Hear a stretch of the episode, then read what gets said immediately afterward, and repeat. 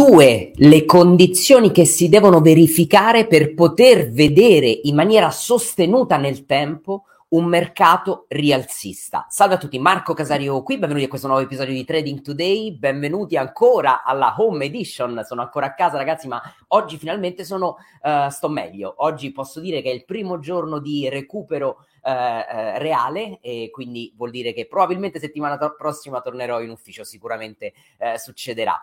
E um, Oggi ragazzi giornata importantissima, è una giornata in cui usciranno i dati del non far payroll, eh, sul mondo del lavoro sapete ci sono tante aspettative, buone notizie saranno cattive notizie, quindi continuare a vedere dei numeri ehm, eh, sul mondo occupazionale che sono ancora belli forti, ehm, potrebbe sempl- semplicemente voler dire che la banca centrale, Powell ce l'ha detto proprio pochi giorni fa, martedì, al, alla sua testimonianza che ha avuto eh, di fronte al Senato, e, e, cioè che probabilmente dovremo avere eh, tassi eh, più alti di, di, quello che avevamo ehm, eh, prospettato. Questo è quello che ci ha detto Powell. Ora, Ragazzi, scusatemi, è entrato qualcosa nell'occhio e non ci vedo più.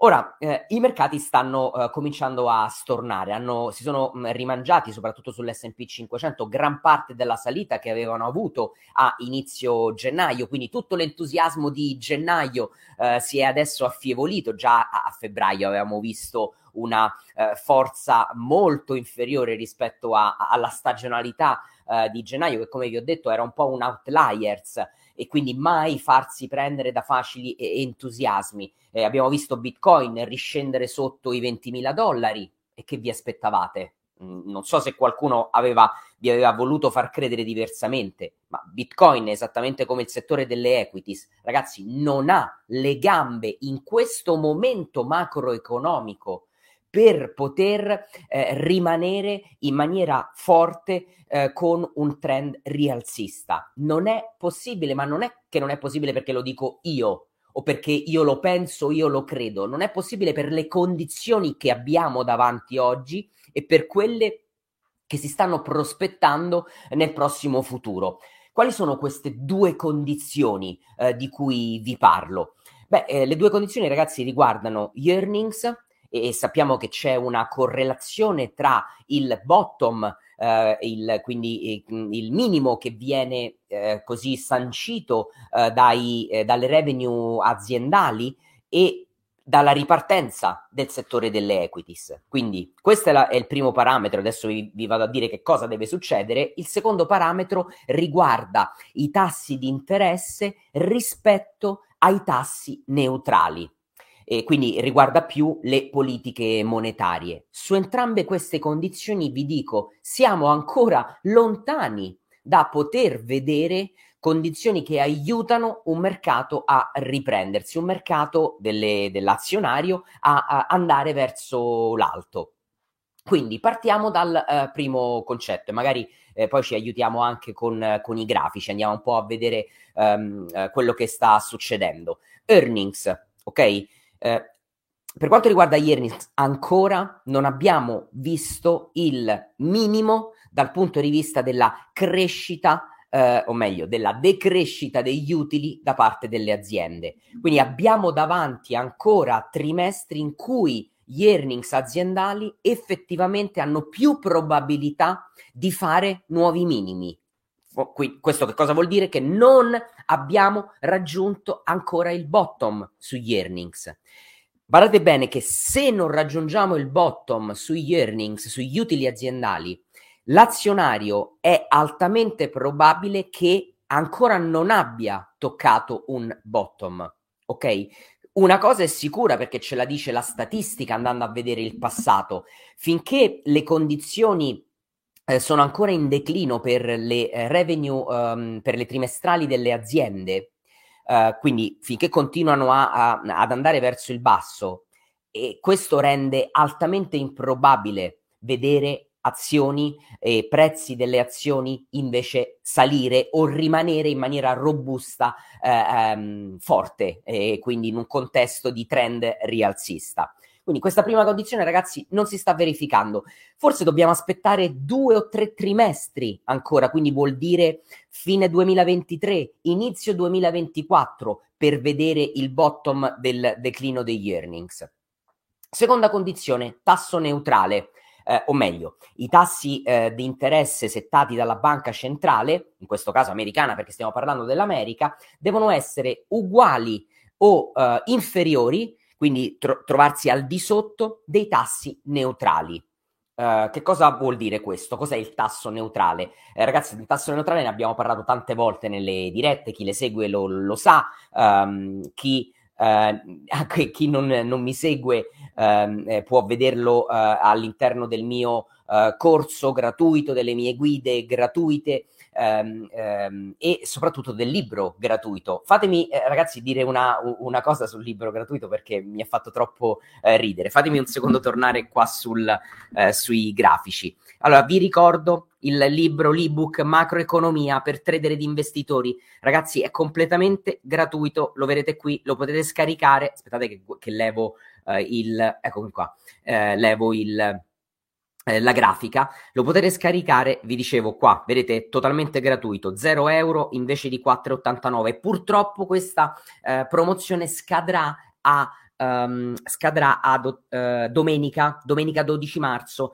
quindi state molto uh, attenti, uh, scaricatelo subito. Lasciatemi anche un commento, visto che già siete stati molto generosi, 45 già commenti, e stavo notando che proprio ieri è uscito fuori un commento, due stelle, e io mi sono detto, cavolo, um, c'è qualcuno che evidentemente a cui non è piaciuto il, il, contenuto all'interno dell'ebook, perché insomma 45 valutazioni, tutte quante su 5 stelle e poi una 2 stelle, che è un voto molto basso, no? Uh, e allora sono andato a vedere, fammi andare a vedere perché magari c'è qualche commento uh, proattivo, uh, qualche critica proattiva che posso prendere per migliorare il, il libro e il contenuto. Allora sono andato a guardare e questa eh, mi ha fatto troppo ridere perché questa, um, eh, questo commento dice: Il facile reso difficile. Questo libro è gratis, ma si può leggere solo su Kindle. Cosa gli costava fare un PDF e condividerlo su Telegram se voleva regalare un libro? Allora, ragazzi, io veramente, lo sapete che eh, sul, eh, ne ho viste di cotte e di crude, facendo lo, youtuber, essendo esposto a livello social, sono abituato agli hater, sono abituato ai commenti ehm, e alle critiche stupide, sono abituato agli insulti, sono, abitua- sono abituato a tutto, ma certe volte eh, eh, rimango, riesco ancora a rimanere esterefatto quando vedo queste dichiarazioni. Ma come? Mi hai messo due stelle su cinque su un ebook che a me è costato enorme fatica per realizzare. Ho cercato di creare un contenuto che fosse il più utile possibile per trader e per investitori.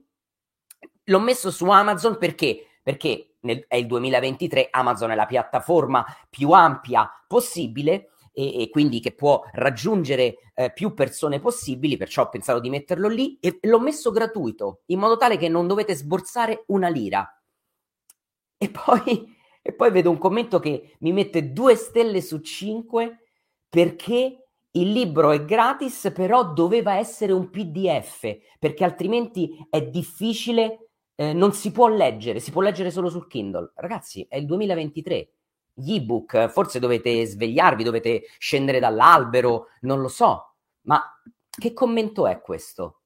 Vabbè, comunque, come al solito, non mi sconvolge ormai più, più, niente, ma mi divertiva troppo questo voto. Però quello che volevo ricordarvi è, mi raccomando, fino a domenica il libro è gratuito, non perché sono cattivo io, ma perché Amazon al massimo mi permette eh, di ehm, usare 5 giornate di promozione. E ovviamente non dovete avere il Kindle, ok? Eh, do- vi basta avere il um, leggerlo da uh, Kindle Cloud Reader che è completamente gratuito e lo potete caricare dal vostro browser web perciò insomma eh, è sempre è sempre è tutto molto più semplice di quello che pensiamo. Ragazzi, torniamo a noi, torniamo a, a, a oggi e torniamo a, alla seconda condizione, quella che riguarda la politica monetaria, la seconda condizione per vedere i mercati poter essere e rimanere in un trend rialzista a lungo in maniera consistente. Riguarda appunto i tassi di interesse della banca centrale che vi ho detto devono essere uguali o meglio ancora al di sotto dei tassi neutrali. Il tasso neutrale che cosa è? lo trovate nel libro spiegato cos'è il tasso neutrale, lo trovate anche sul mio sito marcocasario.com, ci sono i corsi gratuiti e fondamentalmente è quel tasso eh, che permette ad una banca centrale di eh, far crescere l'economia senza farla surriscaldare troppo e senza creare inflazione. Fondamentalmente, ragazzi, il tasso neutrale è il punto d'incontro tra la domanda e l'offerta di denaro. È quella condizione che non stimola troppo l'economia, ma la fa crescere e non sicuramente non la rallenta. Che cosa vuol dire avere un tasso di interesse eh, eh, settato dalla banca centrale inferiore al tasso neutrale? Facciamo un esempio. Immaginate che il tasso neutrale del tre, sia del 3%. Vuol dire a, che la banca centrale cominci a um, portare i tassi di interesse sotto al 3%, quindi al 2%. Che condizione è questa? Questa è una condizione che stimola l'economia perché eh, migliora e rende più semplice l'accesso al credito. Viceversa, immaginate una condizione in cui il tasso neutrale è del 3%, ma i tassi di interesse della banca centrale stanno al 5% o al 5,25% o al 5,50%, che è un po' una condizione probabilmente a cui arriveremo a fine del 2023. Quindi abbiamo dei tassi settati dalla banca centrale che sono molto più alti dei tassi neutrali. Beh, questa condizione, ragazzi, non permette ai mercati di salire. Questa condizione non rende semplice l'accesso al credito. Questa situazione non permette alle banche di prestare facilmente denaro alle attività e ai privati che poi li utilizzano tra le altre cose anche per immettere liquidità nel mercato eh, azionario, nel mercato finanziario. Quindi anche questa condizione in questo momento storico non è vicina. No, e, e, non lo sarà perché badate bene, la banca centrale deve tenere i tassi eh, di interesse al di sotto dei tassi terminali, li deve in, eh, tenere in questa condizione per un po' di tempo in modo tale che l'economia si possa riprendere. Stiamo lontani anche da questo. Capite perché vi dico, qui non vi dovete domandare ma perché i mercati sono tornati a scendere? Visto alcuni commenti sui miei video degli altri giorni, eh ma Marco, ma perché i mercati sembrava che volessero ripartire, adesso stanno scendendo? Qui la domanda ve la dovete fare, il, il, il, chiedervi perché stanno salendo. Gennaio era un outliers. Gennaio era un mese in cui i mercati si erano completamente disinteressati, distaccati completamente, stavano completamente ignorando gli aspetti macro ed erano saliti. Era lì, in quel momento, che dovevate chiedervi perché sta succedendo. C'è qualcosa di molto strano, che infatti noi l'abbiamo ripetuto per tutto gennaio nelle nostre, nelle nostre dirette. Quello che succede oggi è normale, cioè quello che succede oggi, i mercati che scendono, adesso andiamo a vedere, è, è una situazione che eh, rispecchia i dati macroeconomici che stiamo affrontando e che dovremo affrontare nei prossimi, um, nei prossimi giorni, nel prossimo uh, periodo, prossimi, nelle prossime settimane. Torniamo un secondo qui al, eh, sui grafici, andiamo a vedere un po' effettivamente che cosa è successo. E non so perché non si vede più, eccolo qua, perfetto, non si vedeva più il grafico, scusatemi. Niente, c'è questo commento, ragazzi, mi, Uh, ogni volta che lo vedo mi fa troppo ridere. Um, ok, allora andiamo qua. Innanzitutto quello che volevo farvi vedere è che nelle ultime due sessioni i rendimenti sono scesi molto. Quindi dopo questo aumento che aveva visto i due anni, i rendimenti a due anni americani eh, raggiungere il 5%, sfiorare quasi il 5,1%, siamo tornati al 4,78 per i due anni, siamo tornati al 3,8 per i 10 anni. Ok? Tra l'altro il 3.8 è una struttura molto interessante, quindi adesso mm, è proprio interessante per i 10 anni vedere che cosa può um, eh, succedere. Vi faccio vedere che stessa, la stessa cosa è accaduta sul, sull'Europa. Qui i Bund tedeschi erano arrivati al 2,76%, siamo scesi al 2,51%. Il decennale italiano era arrivato al 4,6% ed è sceso al 4,3%. Cosa vuol dire questo? Ragazzi, stanno cambiando i flussi del denaro, cioè stanno spostando denaro dal settore delle equities, ok? Quindi il rischio, stanno, stanno spostandosi da, dal punto di vista della curva del rischio. Si stanno spostando a sinistra, dove c'è meno rischio. Dove c'è meno rischio? Sul mondo obbligazionario. Rendimenti che scendono vuol dire obbligazioni che vengono acquistate. E infatti cosa succede sul, um, sul mercato delle, delle equities? Ve lo faccio vedere. Ecco che cosa succede. Guardate, ieri Candelone meno 1,88%, siamo tornati ai prezzi del 19 gennaio, abbiamo completamente annullato questo impulso rialzista. Vedete, questo è l'impulso rialzista, guardate, da inizio gennaio, da qui, questo è inizio gennaio, questo è l'impulso rialzista da inizio gennaio. Vedete che era spezzato in due, questo era il primo e questo era il secondo, ci siamo rimangiati tutto questo impulso qui e siamo tornati a questi valori. Nasdaq.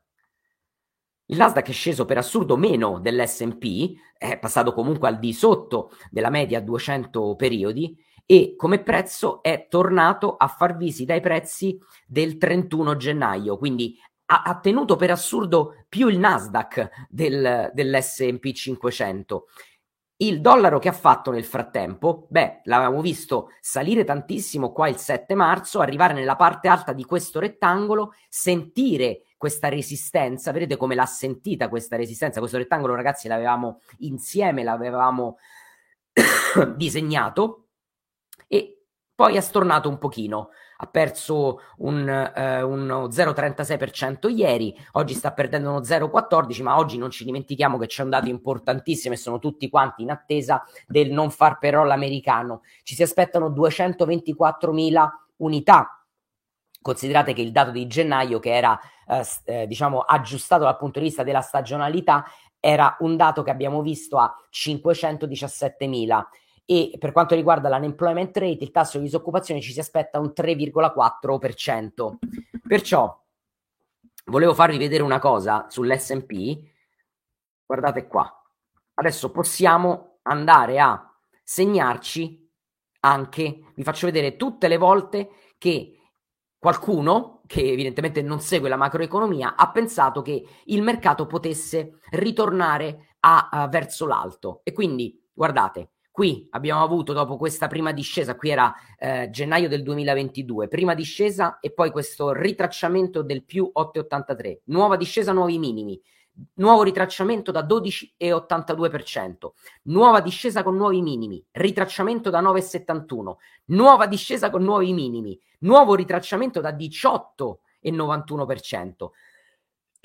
Nuo- rit- ehm, ehm, nuovo impulso ribassista con nuovi minimi, e poi siamo risaliti del 16%, eh, cento, siamo scesi ancora e siamo risaliti del 10%. Quindi 1, 2, 3, 4, 5, 6, diciamo 6 impulsi rialzisti all'interno di questo Uh, all'interno di questa parabola discendente, discendente da parte dei uh, mercati. E adesso siamo nella nuova fase ribassista. Sarà molto interessante vedere se andremo a far, torneremo a far visita ai minimi di eh, fine anno, di fine 2022. Qui ragazzi siamo proprio a cavallo eh, gli ultimi giorni di dicembre, i primi giorni di eh, gennaio, quindi staremo a vedere effettivamente che cosa eh, succederà, però volevo eh, contare con voi queste cose. Andiamo su Bitcoin a vederlo un po' e Bitcoin fa quello che deve anche lui.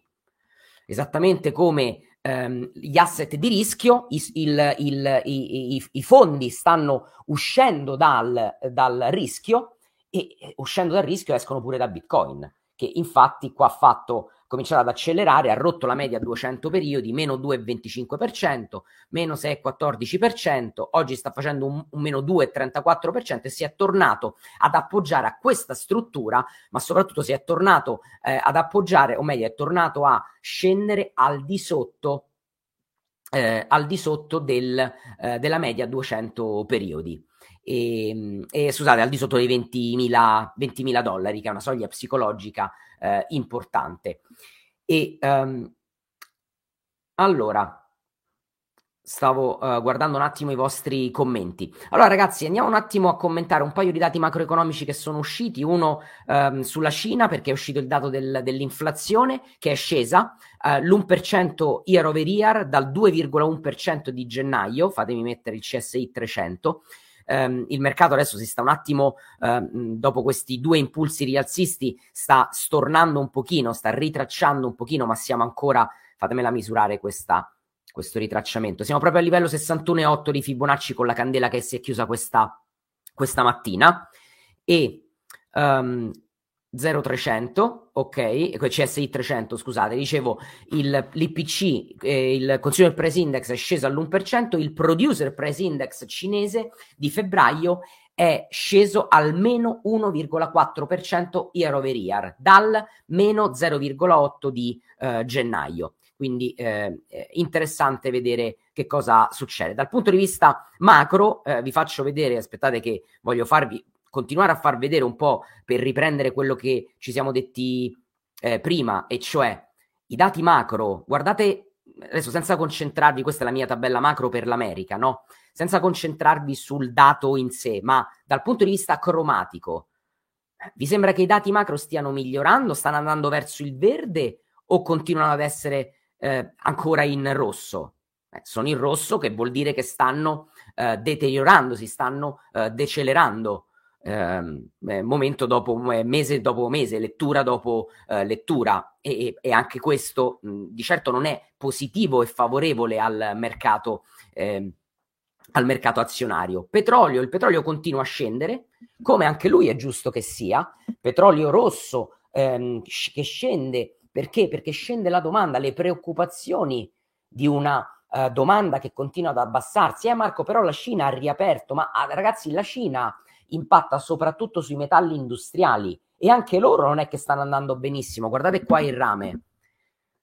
Eh, il rame non è andato ancora da nessuna parte dopo questi due impulsi rialzisti qua. Questo è il primo. Primo impulso, ritracciamento. Secondo impulso, ritracciamento. Siamo nella fase di ritracciamento del secondo impulso. Ma qui siamo ok? Non, non ci siamo mossi di molto, quindi ancora dobbiamo vederla. Um, ancora dobbiamo vederla questa effettivamente riapertura propagarsi in termini di, della cosiddetta pent, pent up uh, demand, ok? Euro-dollaro. Euro-dollaro ancora stampato sulla media 200 periodi, um, quindi è sceso. Oggi giornata importante per euro-dollaro, visto che ci sono i dati del non far payroll. E Qui vedete che ci siamo fermati, è rimbalzato, sono due candele che rimbalza, ieri ha fatto lo 0,35, oggi ha fatto lo 0,16. Andiamo a vedere il gold, gold molto simile, molto correlato all'andamento del, eh, dell'euro perché rimbalza anche lui sulla media 200 periodi. Ieri ha fatto un più 0,88, oggi sta facendo più quasi uno 0,30%. L'Europa, l'Europa oggi scende molto, guardate il Fusimib che eh, apertura con gap meno 1,62 e il DAX meno eh, 1,29. Eh, ragazzi, sì, è vero che abbiamo fatto un gap ribassista, ma è vero anche che abbiamo, siamo in un forte trend rialzista. Ve lo faccio vedere qua eh, su Quantest in che trend ci troviamo. Andiamo un attimo sul uh, Fusimib, qua per esempio. Guardate dal punto di vista, il trend di breve termine sul Fusimib è ancora rialzista, il trend di breve termine è ancora neutrale ok? Il lungo termine è rialzista da 47 giorni. Questo è per il Fusimib, eh? ma stesso discorso se vi faccio vedere il eh, andiamo sempre rimaniamo sempre in Europa e andiamo a vedere il DAX. Stesso discorso per il DAX, anzi il DAX addirittura sul breve termine ancora rimane rialzista nonostante il candelone eh, negativo di oggi da meno 1,22. Eccolo qua. Quindi l'Europa è ancora ehm, è ancora forte, veramente forte. Um, ragazzi, ieri vi avevo detto che volevo farvi vedere un grafico che poi mi sono dimenticato di segnalarvi sul, uh, segnalarvi sul uh, canale Telegram. Questo l'ho preso dal market briefing di febbraio, che registrerò proprio oggi dopo il non far payroll, e, ed era eh, quella correlazione che vi volevo, che vi, di cui ieri vi avevo parlato tra i permessi alle costruzioni di nuove case e le recessioni. Guardate queste linee rosse con questi rettangoli Um, grigi sono le recessioni che ci sono state da, uh, dal 1970 uh, fino ad oggi e vedete come i permessi delle case tendono ad anticipare le recessioni. Guardate qua, anni 70, ancora, eh, anni 80, ancora, um, il inizio 90, qui si abbassano nel, nella bolla di internet, guardate qui il crollo, e, e qui è dove siamo adesso. Vedete, ha cominciato ad abbassarsi. E come vi dico sempre, eh, questo è interessante perché è interessante perché ehm, il settore immobiliare è un settore dal punto di vista uh, macroeconomico estremamente importante, grande, che si porta dietro tante, um, uh, si porta dietro tra- tanto lavoro, si porta dietro tanta crescita. Ok, allora ragazzi, e, ehm, e, ehm, bene, stavo guardando un attimo i vostri commenti, c'è sempre chi riesce a capire eh, sempre tutto, mi fanno sempre ridere questi commenti. Se il mercato sale il trend è rialzista, se scende è ribassista. Wow, il macroverse. Ragazzi, avete capito tutto quanto. E, è incredibile come ci siano persone che proprio non riescano, riescano a capire nemmeno la matematica e la statistica più elementare. Più elementare. E soprattutto parlano senza sapere. Perché se, se, se, se evidentemente seguivi il macroverse, sai perfettamente, saresti stato perfettamente avvisato con trimestri e trimestri di anticipo al regime economico in cui ci troviamo adesso. Quindi saresti ehm, posizionato assolutamente bene.